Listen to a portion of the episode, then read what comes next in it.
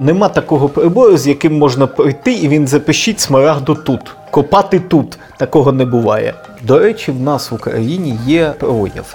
Прояв це таке маленьке місце, де декілька разів знаходили кристали смарагду. Ось саме так, декілька разів знаходили.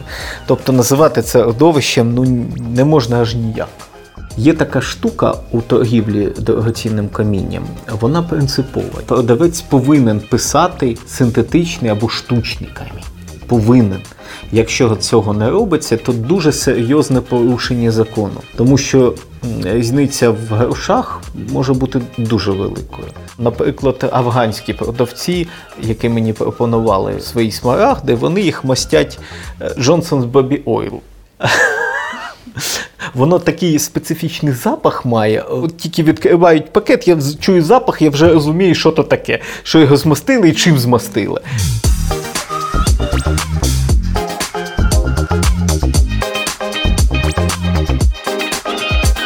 Друзі, вітаю вас в прямому ефірі лекторію Wake Up. Сьогодні ми з вами поринемо в чарівний світ дорогоцінного каміння, адже до нас завітав геолог, науковець Національного науково-природничого музею НАН України Євген Науменко. Доброго ранку. Доброго ранку. Вам слово. Сьогодні ми будемо розмовляти про такий відомий і дуже коштовний дорогоцінний камінь, як смарагд. Для того, щоб почати, почнемо ми з того, що таке смарагд. Дуже багато людей вважають, що смарагд то є зелений різновид корунду, тобто це щось подібне до сапфіру та рубіну. Це зовсім не так. Смарагд є різновидом мінералу берилу. Зелений колір в ньому спричинений домішками іонів хрому тривалентного, який ну, власне і надає цього кольору. Зелений колір може бути спричинений не, не тільки хромом, а ще й ванадієм. Є смарагди, колір яких обумовлено і хромом, і ванадієм, але хрому більше. А є одне родовище, колір смарагдів, в якому обумовлений тільки ванадієм. І е, на цей час е, вчені дискутують, чи можна такі смарагди, ну чи можна це називати смарагдами, або це е, зелений берил. Перше. Друге. Е, давайте е, поставимо питання, а що ж саме робить смарагд дорогоцінним камінням? Для того, щоб камінь став дорогоцінним, потрібно, щоб він відповідав деяким умовам. А яким саме? Умови це такі. Такий камінь повинен бути, е, мати яскравий колір. Ну, З цим у смарагди все добре. Такий камінь е, повинен, ну, може, е, це може бути суміщено з блиском, а може і ні. Ну, У випадку смарагду, якщо камінь огранований, то суміщено аж ну, в. Особливо це ну, легко бачити на великих огранованих камнях. Друге, для того, щоб камінь став дорогоцінним, потрібно, щоб він був твердий. Чому? Тому що ну, є таке, такий вислів вічні цінності. І для того, щоб камінь довго, ну, довгий час зберігався, повинно бути так, щоб він не був стійкий до якихось механічних подряпин, ну, зовнішніх дій і так далі. З цим у смарагда теж все добре. Твердість смарагда за відносною шкалою Моуса 7,5-8. Ну, тобто він твердіший, ніж кварц, але більш м'який, ніж топаз. Ось. Це про смарагд як мінерал. Тепер, коли ми з вами розставили крапки над І, можна починати з того, а де ж є смарагди у світі. І смарагдів у світі є доволі багато родовищ. Ось ось карта, на якій позначено родовище смарагдів світу. Як можна бачити, їх дуже багато. Дуже багато. Але на світовому ринку смарагдів ну, важливі, важливі для світового ринку родовища, їх не дуже багато. Найвідоміші це група родовищ Колумбії. з цієї країни йдуть ті смарагди, які вважаються еталоном цього мінералу. Відомі вони дуже давно, ну, десь з, ну, починаючи з епохи великих географічних відкриттів. Смарагди ці привозили конкістадори у Європу, звідкіля вони розходилися по з, ну, по, з, ну, по зберіганням, по е, шкатулках з дорогоцінностями різних е, ну, відомих і королівських особ. Ну, але про це про це згодом пізніше. А далі е, я покажу вам декілька прикладів смарагдів з різних родовищ. Ось, наприклад, смарагд з кальцитом з відомого родовища Музеу Колумбії. Чому я чому я це розказую? Тому що для багатьох родовищ, особливо для колумбійського, властива е, мінералоги говорять мінеральна асоціація. Тобто у різних родовищах е, смарагд е, він якби, якби росте в, ну, поруч з різними мінералами. Є родовища дуже схожі. А є родовища такі, що дуже відмінні від інших наприклад, Колумбія. Це е, єдина в світі група родовищ, де смарагди ростуть в асоціації з кальцитом та піритом. Е, така асоціація, е, ну, така, таке середовище росту дозволяє їм рости дуже чистими і набувати дуже яскравого кольору. Про колір ще е, одну таку важливу деталь. Деталь полягає в чому? Е, сам смарагд, який є різновидом берилу, як ми пам'ятаємо, він е, властивий так званим кислим породам. Що що, що таке кислі? То граніти, наприклад, то такі породи, в яких дуже багато кремної кислоти, СО2. Але для то, для цих кислих пород властивий саме берил.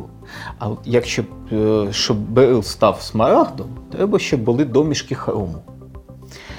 І, А ось хром як елемент, він властивий зовсім іншим породам. Е, геологи говорять основним або ультраосновним. І е, смарагди утворюються там, де е, ці породи зустрічаються разом на контакті. Ну, Це е, най, ну, найбільша кількість е, родовищ смарагдів саме такі, але не не колумбійські.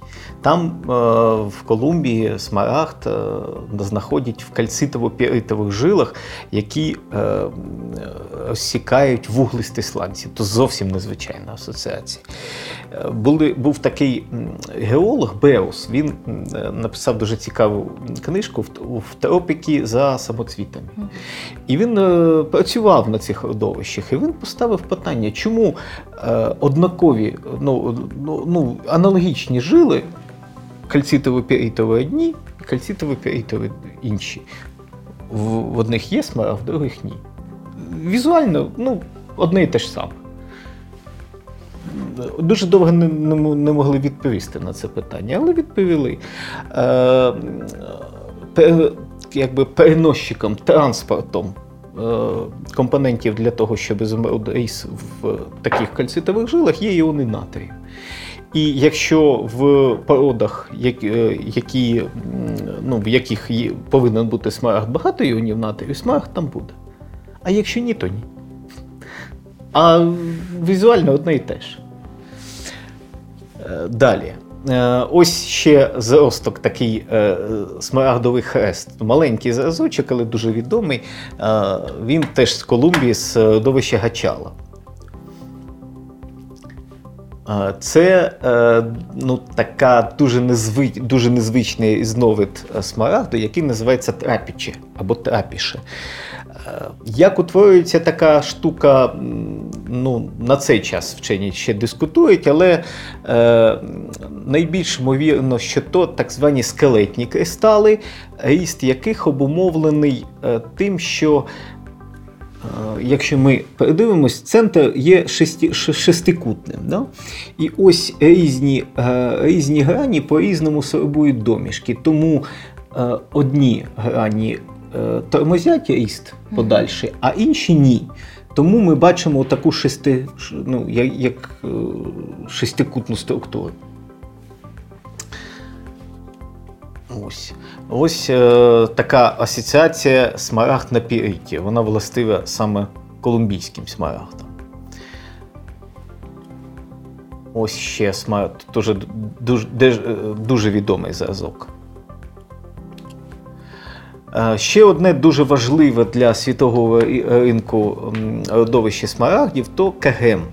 Е, Родовище знаходиться в центральній Замбії.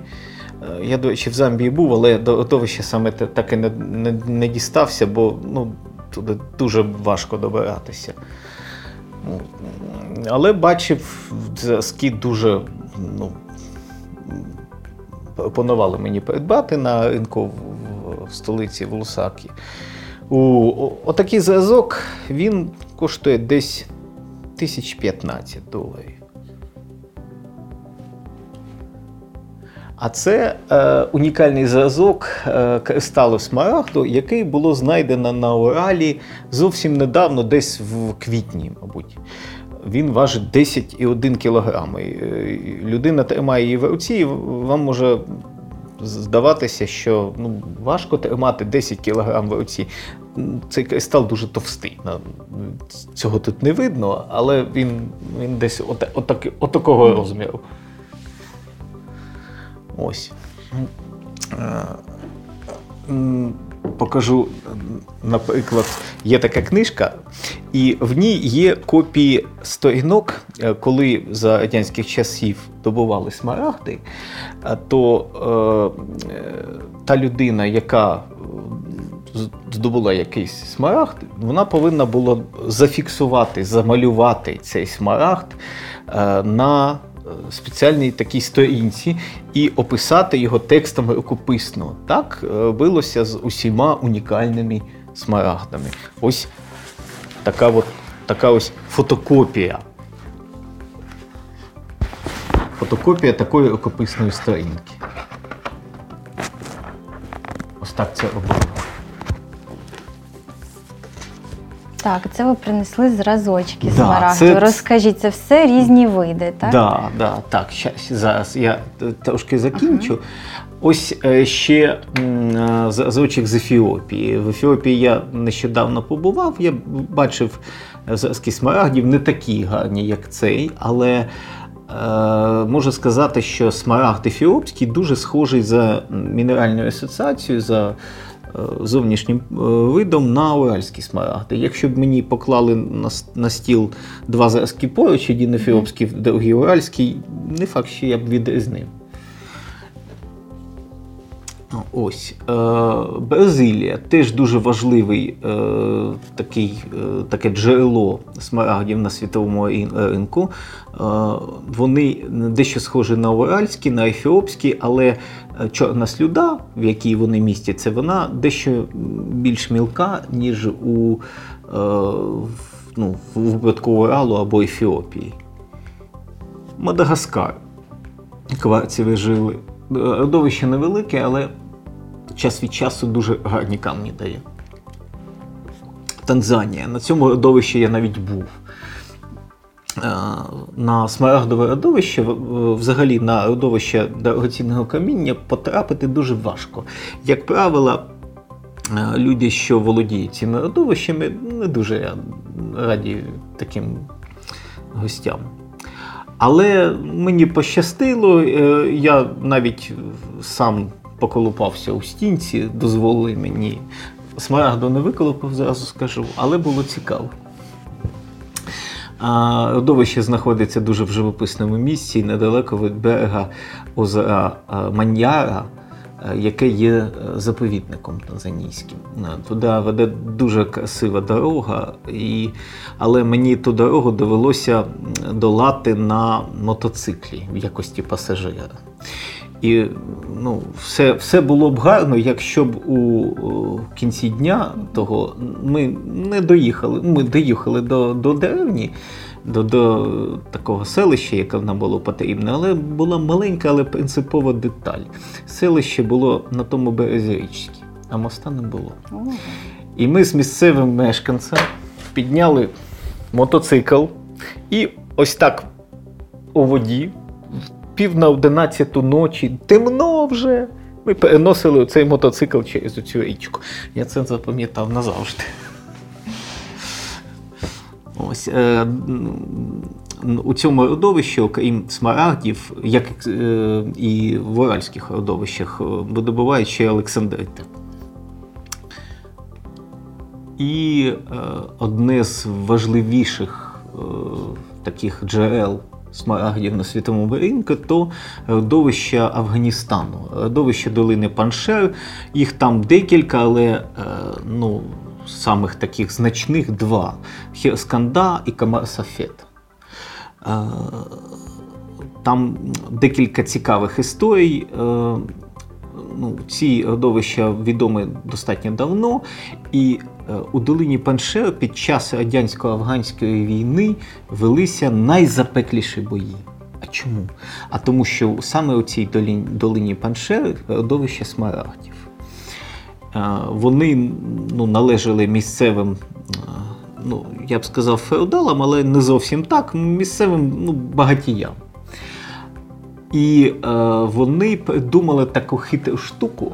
Вони ставили якусь е, якогось кулеметника або невеличку пушку, е, жбурляли з неї, стріляли, а потім ну, швидко відходили. А радянські війська е, засікали, звідки ж стріляють і жбурляли тоді, туди бомбу. Але ставили вони таку пушку або кулемет на тому місці, де потрібно було копати. І таким чином, нічого не роблячи, вони вони отримували яму у потрібному місці. Я у долині, у долині Паншер був дуже красиве місце. Військової техніки радянської море. Розбитої. У нас би попаляли на металолом. Там стоїть. Просто валяється да, вже. Да, да. До речі, е, родовища ці дають дещо різні камні. Сканда дає камні е, ну, кольору більш густого, більш такого насиченого, але вони, як як правило, мілкі. А Сафет дає камні більші за розміром, але трошки блідніші. І багато е, афганських кристалів є зональними, тобто колір в них не рівномірний, як на цьому, на цій фотографії, але він зональний є. ну, Часто буває так, що верх кристалу він най, ну, блідіший, ніж основна частина. Є зональність і у товщину. Якщо подивитись у, у ну, в головку кристалу, можна побачити, що буває так, що е, оболонка зовнішня насичена, а серединка блідіша. Це важлива штука, тому що потрібно, коли сортуєш таку сировину, потрібно звертати на це увагу, тому що е, так, такій сировині ну, підхід інший, ну, є така важливий, важливий показник вихід годного. Е, це показник говорить про те, що саме можна витягнути з того чи іншого кристалу. Ось. І з таких кристалів, е, ну, незважаючи на зовнішній колір, доволі насичений, але цей колір це своєрідна обманка, то зонка, тоненька зонка. Якщо її зарізати, кристал буде блідним. Ось. Так. І е, це ще одне родовище. Теж ну, воно не дуже велике, але на на сході багато каміння з цього родовища. Схоже теж на Уральський сват в Пакистані. Ось ось такі е, кристали, вони е, ну, не дуже гарно сформовані, але ну, час від часу гарні камні йдуть. До речі, з цього родовища я тримав у руках унікальний камінь одного разу, який оцінювали 400 тисяч доларів. То сировина, то сировина. А якщо б це був готовий камінь, то я я так вважаю, що десь 1700 мінімум. Унікальна штука. Ось. Тепер про е, камні, камні, які ми тут бачимо. почнемо з цих двох зразочків. Це уральські камні. То камні з Малишевського родовища смарагдів, яке розроблялося ще. е, Почало розроблятися ще у 18 сторіччі, знайшли там смарагди. І воно розроблялося тривалий час, розробляється і досі. Оцей смарагд, що я е, демонстрував на фотографії, його знайшли зовсім недавно. Видобували там і кар'єрами, тобто відкритим способом видобували, і шахтами. Тобто є ну, на цей момент діючі шахти, в яких є, е, йде видобуток сировини. Це родовище розглядалось як ем, родовище ну, саме Смарагдове, Олександритове, е, але не, не тільки. Родовище е, елементу берилію як такого. Тобто мінерал берил, окрім того, що він є дорогоцінним каменем, він є сировиною на такий рідкісний елемент берилій. Він не дуже на слуху, але е, він дуже важливий, наприклад, для е, літакобудування. Є така штука берилієві бронзи. Тобто є сплави, в, е, в склад яких входить елемент берилій, метал. І такі сплави воно, вони дуже легкі і при- причому вони міцні. Тут дуже необхідно саме для літакобудування. Так ось е, це родовище, воно ну, дуже відоме у світі, і е, за радянських часів уральські смарагди це то був бренд. Е, ну, в Радянському Союзі інших е, смарагдів не було, але ну, якщо смарагди, то уральські. Саме таким брендом на даний момент, але світовим, є і смарагди колумбійські. І при, е, е, рівних показниках колумбійські смарагди коштують десь ну, на 20% відсотків мінімум дорожче, ніж такі ж самі, ну, наприклад, африканські камені. А ще з цим родовищем е, Суральським, Малишевським пов'язано дуже багато е, кримінальних історій. Кримінальних історій різних. В 90-ті роки е, ну, великі камні е, були своєрідною твердою валютою. Причому твердою в прямому сенсі цього слова. Е, Було багато таких історій, міфів, як деякі люди збагатілися на тому, що видобули ну, крупний чистий камінь. Але це історії такі, вони подібні про історії про каліфорнійських золотошукачів. Тут теж такі легенди були, і деякі легенди вони мали під собою ґрунт. Да, таке можливо було. Е, Забавна була така штука, що е, відвалами з шахти відсипали залізну колію. І люди підкопували залізну колію в пошуках смарагдів. Місцеві правоохоронні органи їх ганяли, ганяють і переслідують ну, і на цей час, і до сих пір, але все одно копають. Навіть е, розказували мені місцеві мешканці, що вони оборудують такі своєрідні засідки, вони викопують біля дороги в яму, е, таку, ну, доволі як окоп. І прикривають її листям, якимись палками, і там сидять і е, копають, е, їх не, не видно десь у кущах біля залізної колії. От. Є патруль, де нічого не бачить, ну нормально, нікого і нікого. Можуть пройти десь в 10 10-20 метрах від такої, такого окопу і не побачити. Ось.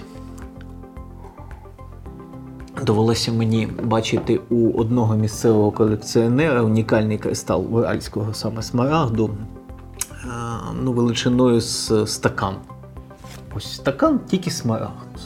Унікальна штука. Просто унікальна. Це Урал.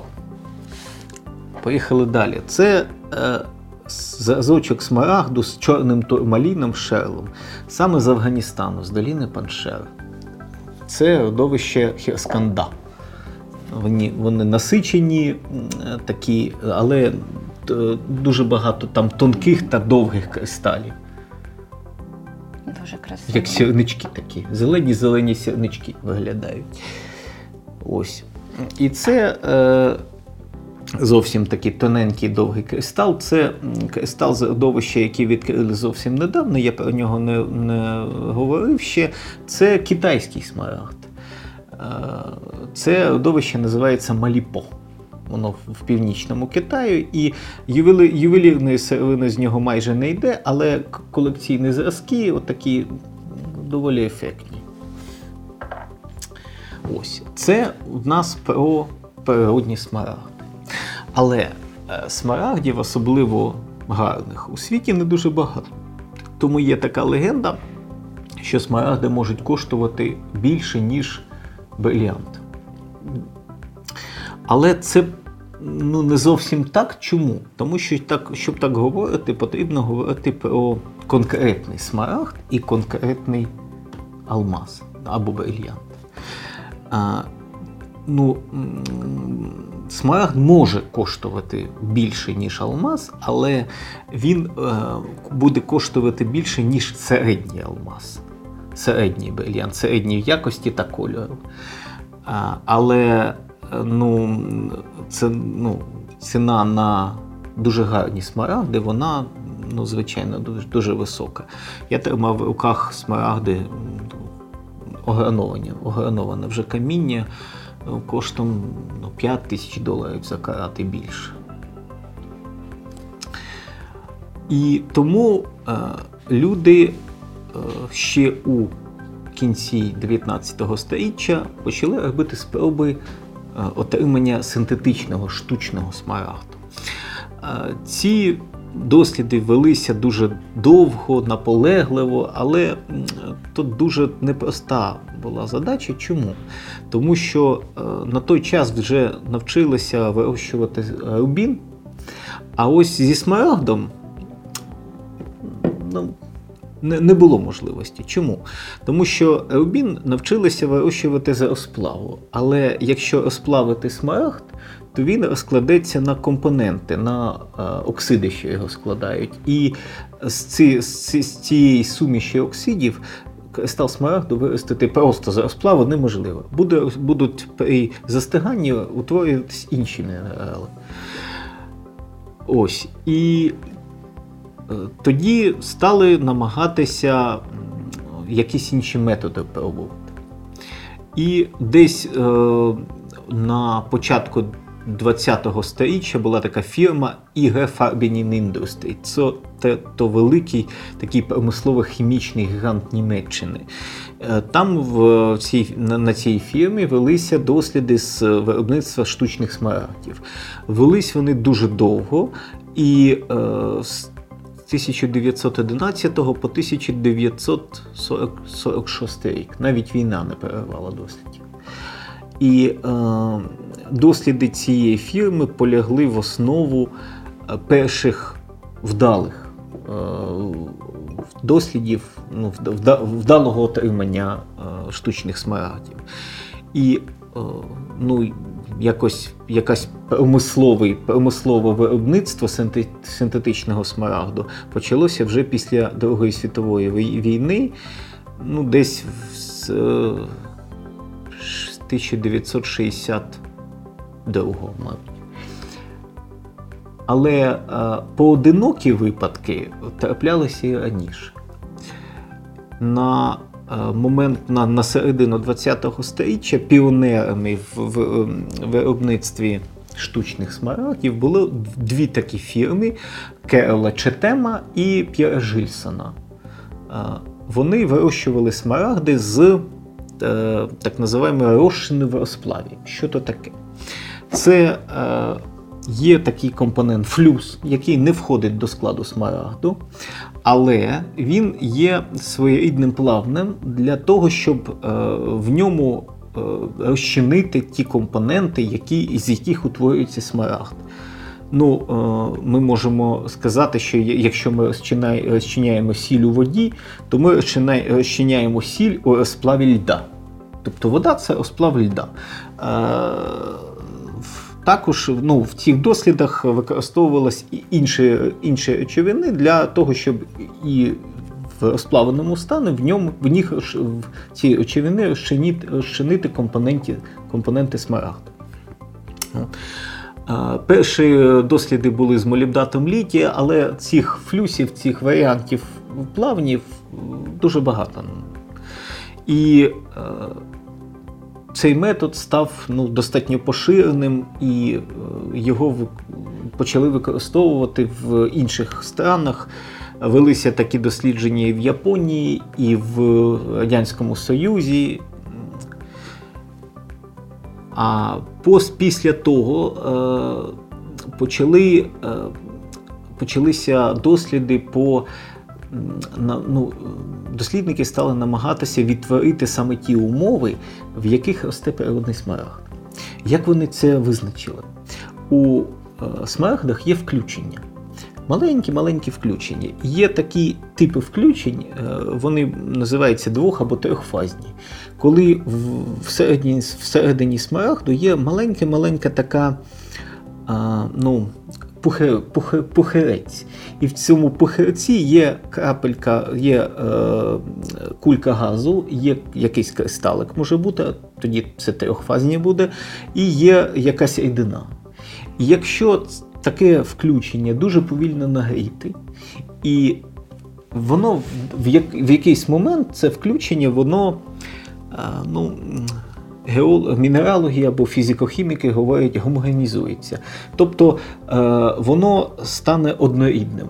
Воно перейде в ну, е, кристалик е, і пухарець газу, розчиниться в рідині, то стане ну, просто рідиною. Ну, але це буде при, за якоїсь температури та тиску. І оце, оця температура та тиск то і є умови, при яких ріс смарагд. І е, спираючись на ці дані, е, почали. Е, Ну, були намагання імітувати саме ті умови, в яких росте смарагд. І так з'яви- з'явився гідротермальний метод. Що це таке?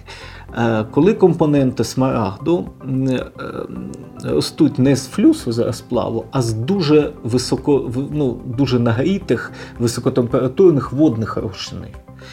Е, Для цього потрібні такі потужні автоклави великі, які виглядають як своєрідні колонни такі. І за таких умовах компоненти смарагду розчиняються у таких лужних гарячих растворах, і з них можуть кристалізуватися.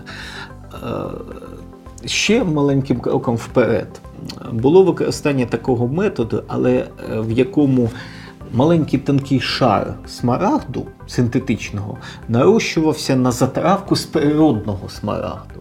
Тобто ми мали пластиночку, таку тонку пластиночку природного смарагду, на якій наростав шар синтетичного. І це було великим кроком вперед. Е, Коли це з'явилося, не всі могли розібратися, що це таке, як воно утворилося. От. І цей метод теж е, ну, стали використовувати в, в багатьох країнах. е, І в Росії, і в Японії, в Америці, Фр- во Франції. Ну, до мене доходили такі слухи, що ну, навіть не слухи, я е, спілкувався з людиною, яка мала відношення до, того, до такого виробництва у нас. У нас в Україні, в Києві було ну, о, ну, деякий час існувало виробництво синтетичних смарагдів. Е, Було це виробництво на території Інституту надтвердих матеріалів, то на Коренівці. Крім того, синтетичні смарагди е, вирощують на даний момент, на даний момент ну, таких помітних кількостях у Білорусі, у Мінську. Я навіть тримав в руках такі зразки. А як же можна діагностувати, як відрізні- відрізнити синтетичні смарагди від натуральних? Е, Є багато методів. Ну, насамперед, ну, для того, щоб відрізні- відрізнити ці е, смарагди, ну, потрібні така приборна база достатньо серйозна. Але є такий метод, який є дуже важливим і дуже простим. Для цього, щоб використовувати цей метод, потрібна е, просто лупа гарна і потрібне знання. Чому? Тому що і в природних смарагдах, і в синтетичних є включення, але вони різні. Є включення в натуральних е, мінералах, в натуральних смарагдах, які властиві тільки натуральним смарагдам. І є включення в синтетичних смарагдах, які властиві тільки синтетичним.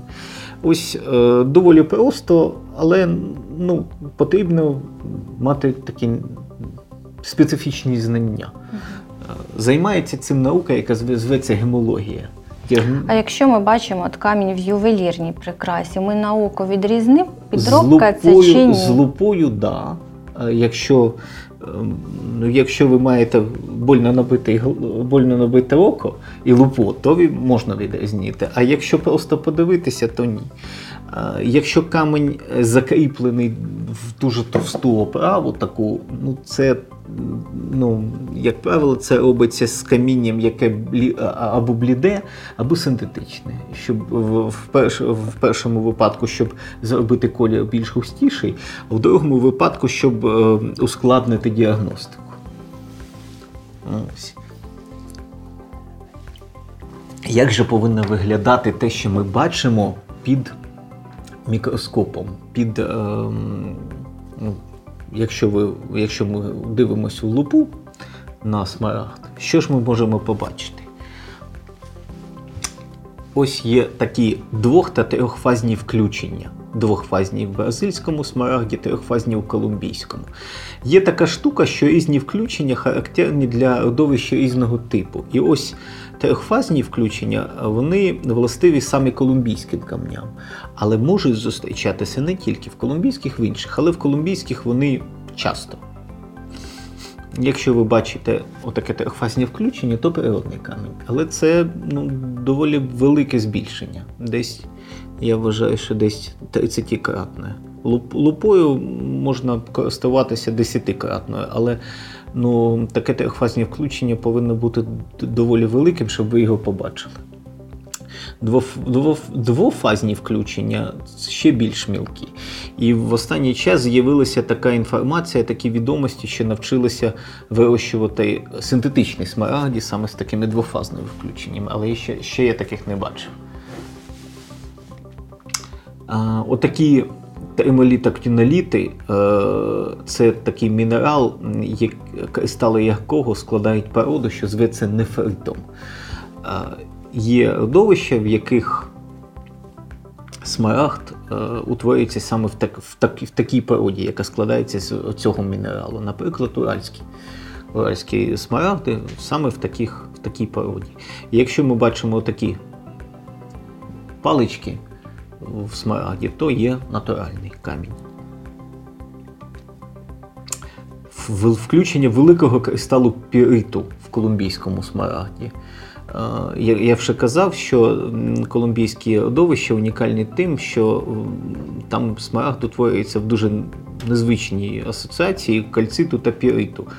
І ось великий кристал піриту, ну, це, це 100% натуральна штука, якщо ви тако, тако, таке бачите в камені, в, гранованому.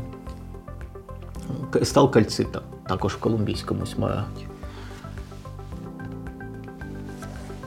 А це вже синтетика. Я розповідав про, про, то, про те, що смарагда, ну, перший метод, який, е, за допомогою якого змогли виростити смарагди, то був метод флюсовий або е, растворосплавний. І це включення флюсу. Е, Як правило, то кристали якихось молібдатів, вольфраматів або ванадатів. Е, Буває таке, що е, маленькі частинки е, саме металу попадають в смарагд. І те, е, ну, в такому випадку це є ну, 100% критерій того, що цей камінь є синтетичним. Є отака штука перекручені вуалі. Теж властиво для флюсового смарагду. Е, ну ось е, то от оця штука, вона не дуже е, така, вона подібна до природних тріщин.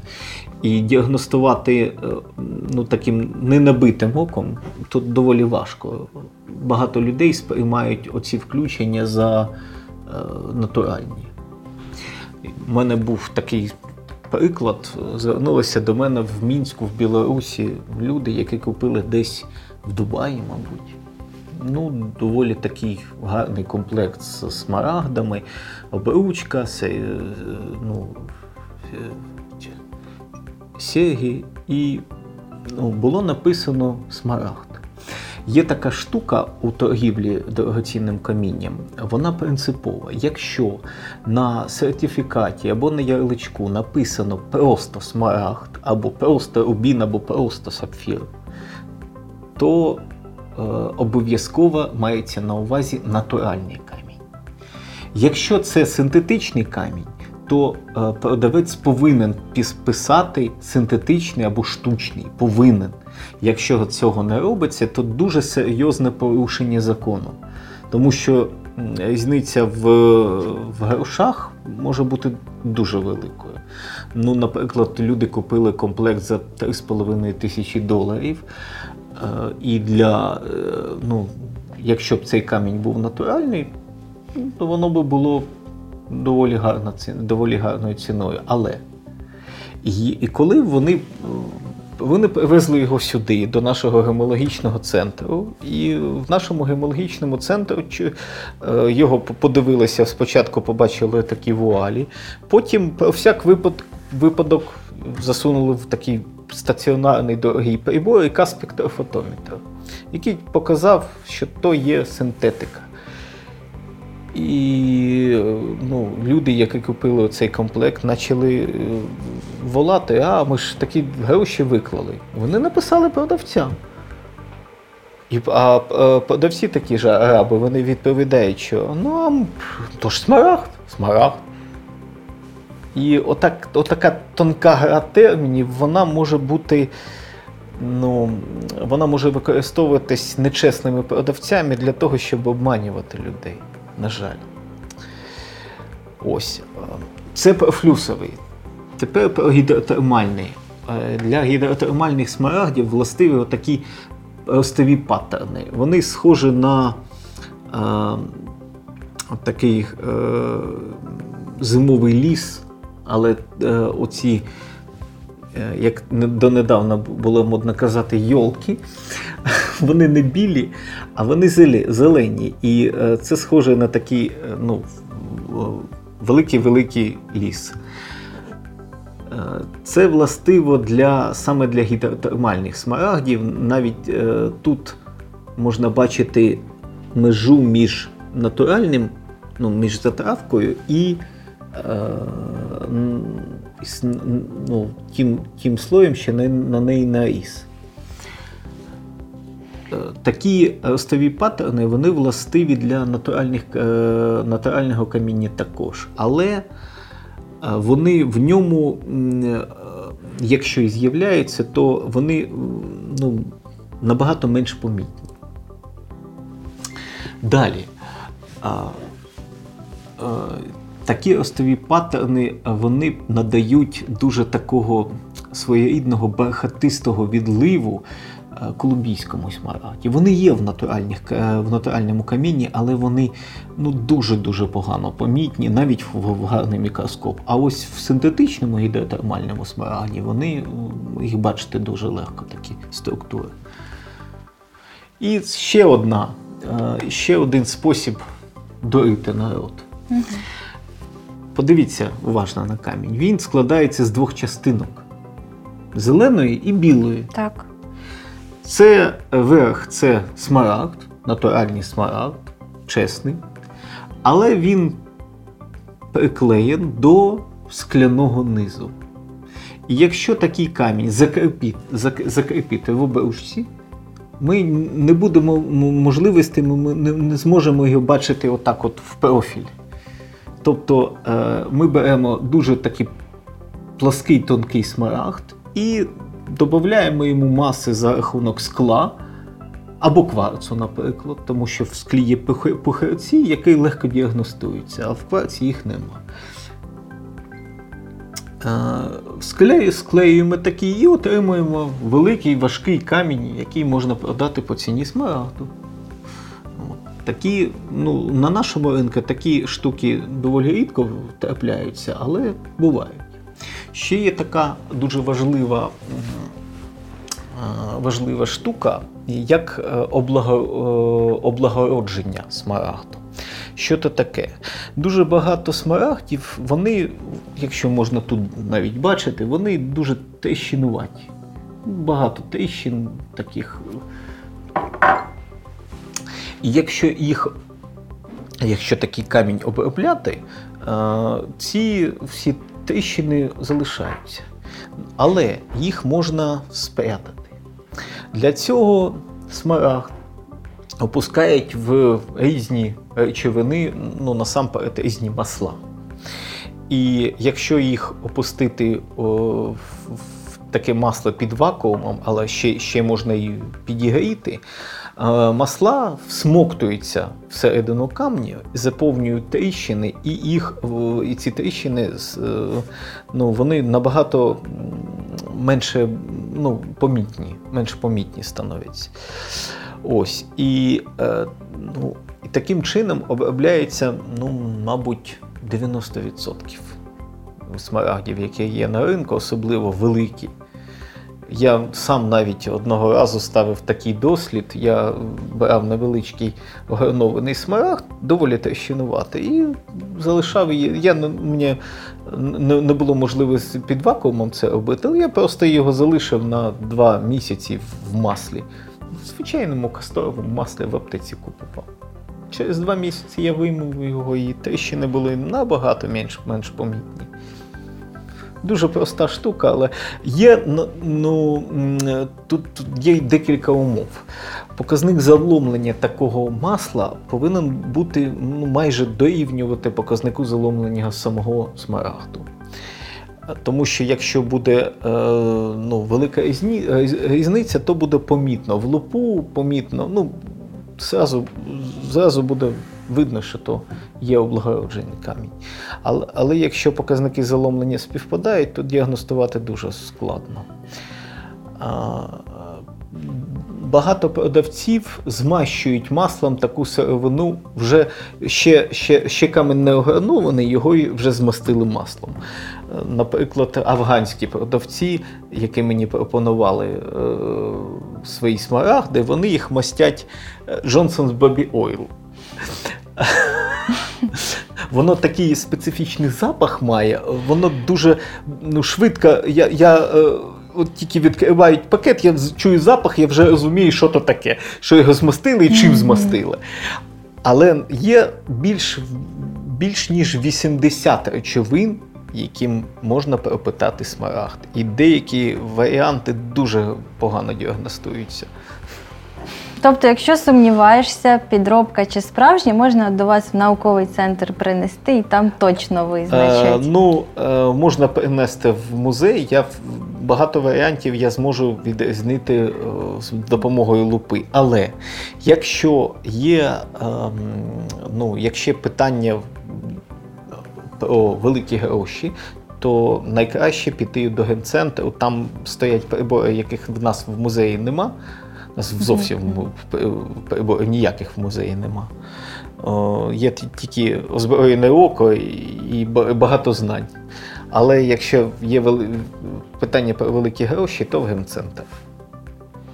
Євген, ми маємо дуже багато запитань від наших глядачів, які дивляться нас онлайн. Дякую, що ви ставите і даєте нам зворотній зв'язок. А, запитують, а як відкриваються нові родовища, як шукаються поклади, є якась апаратура спеціальна. Е, Ну, дуже тут в одному запитанні багато питань. Як були відкриті перші родовища? Дякую. Давайте почнемо з першого. Як відкриваються нові родовища? Е, Як шукаються поклади? Чи є якась апаратура спеціальна? Апаратури для е, пошуку смарагдових родовищ нема. Є, шукаються смарагдове родовище по. Е, є такі показники, е, коли вони не, ну, не такі, що помітні не спеціалісту. Якщо спеціаліст буде шукати родовище, він буде шукати насамперед ті породи, в яких смарагд може утворитися. Він буде шукати, наприклад, контакт е, кислих порід і основних порід або ультраосновних. Тому що е, всі компоненти берилу йдуть з кислих порід, а хром, який дає колір смарагду, йде з основних або ультраосновних порід. Тобто нема такого прибору, з яким можна прийти, і він запишіть смарагду тут. Копати тут. Такого не буває. Ось. Е, до речі, в нас в Україні є, я не можу назвати це родовищем смарагдів, є прояв. Тобто, що таке прояв? Прояв це таке маленьке місце, де декілька разів знаходили кристали смарагду. Ось саме так, декілька разів знаходили. Тобто називати це родовищем ну, не можна аж ніяк. От, Але такі находки були.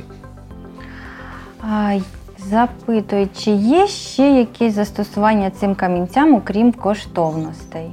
Де ще застосовують смарагд? Ну, е, берил, смарагд є різновидом берилу. І берил є рудою, рудою на елемент берилій. Е, крім того, е, берил сам е, і смарагд також може використовуватись в якості затравки для того, щоб на ньому наростав слой синтетичного смарагду. Тобто в другому випадку це все одно так чи інше замикається на ювелірну справу. Але в, в першому випадку це звичайна руда.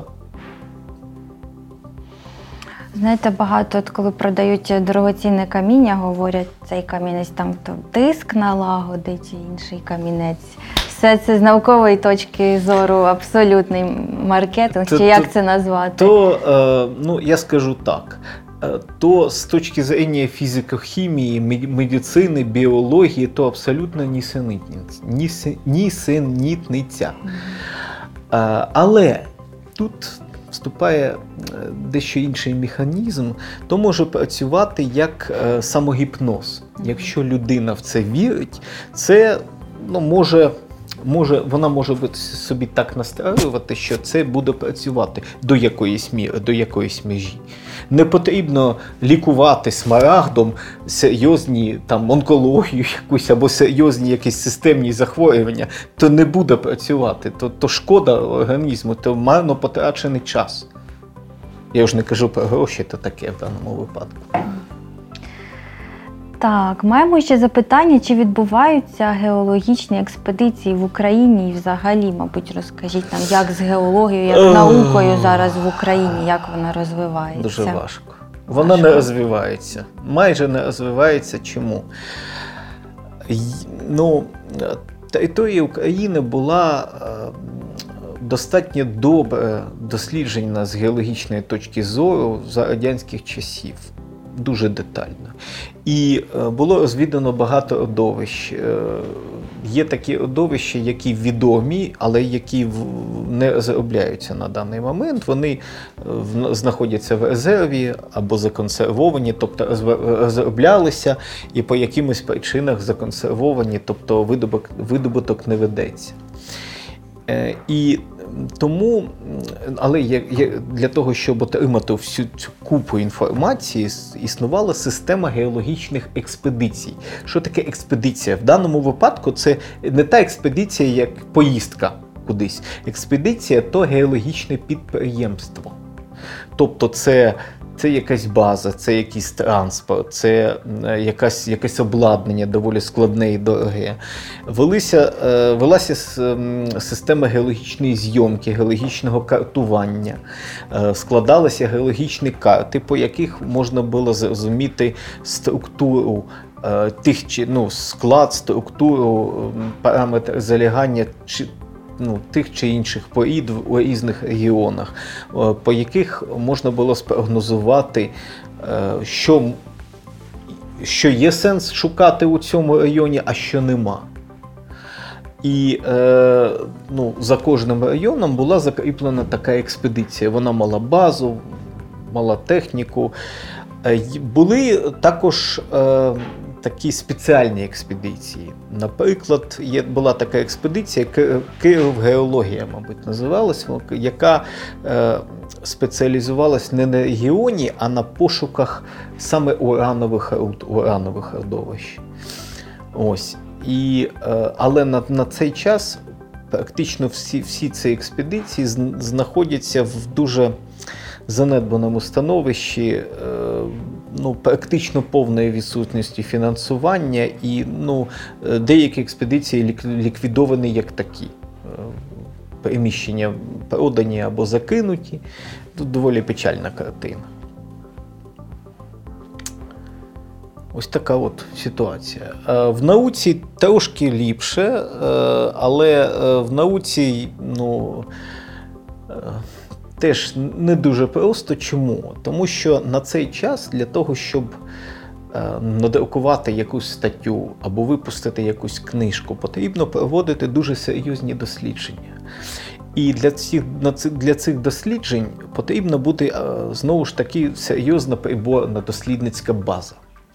З дослідницькою базою ситуація така: її або нема, або є, але на неї е, або є і вона застаріла, або е, і на неї можуть робот- е, працювати такі ну, достатньо літні працівники, яким вже за 70, е, дуже гарні спеціалісти, але нема, нема кому їх замінити. А молодь Мало, не заходить мало. у Заходять. Є, є, є студенти, які навчаються на геологічному факультеті. Є доволі гарні студенти до мене в музей приходять. Доволі гарні, е, цікавляться, їздять. Ну, є, але то одиниці. Одиниці е, насамперед на даний момент, щоб, е, ну, щоб займатися геологією професійно, потрібно бути. Ну, потрібно дуже любити цю професію. Ну, до якоїсь міри потрібно бути фанатиком. Ось така справа. Так, ми вздихнули. Ну що ж, сподіваємось, що надалі буде розвиватися ця наука. Є якісь от перспективи розвитку? Перспективи є розвитку. Е, Є перспективи розвитку в, де, в декількох напрямках. Напрямок перший е, е, геологічна розвитка. Перш за все, нафтово-газових родовищ, в, якої, в яких країна дуже, ну, які, які нашій країні дуже необхідні. І е, розробка, розвідка нових родовищ, вона е, знову ж таки пов'язана з використанням ну, доволі складної сучасної техніки та програмного забезпечення. Є геоінформаційні системи, є е, ну, з, допомогою яких робляться які, е, ну, складаються карти, робляться прогнози якісь. Але е, це все е, це в цьому всьому навчитися доволі складно. Я коли навчався в університеті, цього все, всього ще не було. Я дивлюсь зараз е, цю програму, по якій навчаються сучасні студенти, я їм трошки заздрю. Це таки краще, да? Так, є е, є, є, є перспективи, але ну, я. і Коли заходить е, розмова про, ці, про це програмне забезпечення, я почуваюся піти п'ятикантропом. Останнє питання, Євген. Е, Запитують, а де можна в Києві та й взагалі в Україні піти подивитися на корисні копалини, мінерали та коштовні каміння. Мабуть, мають на увазі, чи є музеї, Є, десь ну, є в нашому, в нашому музеї. Мгм. В нашому музеї є е, зразки і корисних копалин, і мінералів, і деяких різновидів коштовного каміння. Приходьте. Національний науково-природничий музей Богдана Хмельницького, 15. З середи по неділю з 11 до 17 години. Приходьте в музей, дивіться вейкапи. Дякую, що були з нами сьогодні. Дякую вам, Євген. Це була дуже цікава лекція. Знаєте, навіть для людей, які далекі від науки, все зрозуміло і захоплююче. Я говорив доволі складні речі, але я намагався їх донести ну, простим, який, простою якоюсь мовою, щоб воно було якось доступна, але ну, я розповідав про ті речі, які ну, ви мало де можете. Складно, де Да. структуровано так Мгм. знайти. Спасибі вам. Е, Друзі, наступного разу ми зустрінемося з вами в четвер, тому що постмен іде в гори. Слідкуйте за нашими соцмережами. Дивіться, на які сім вершин ми піднімемося. До зустрічі!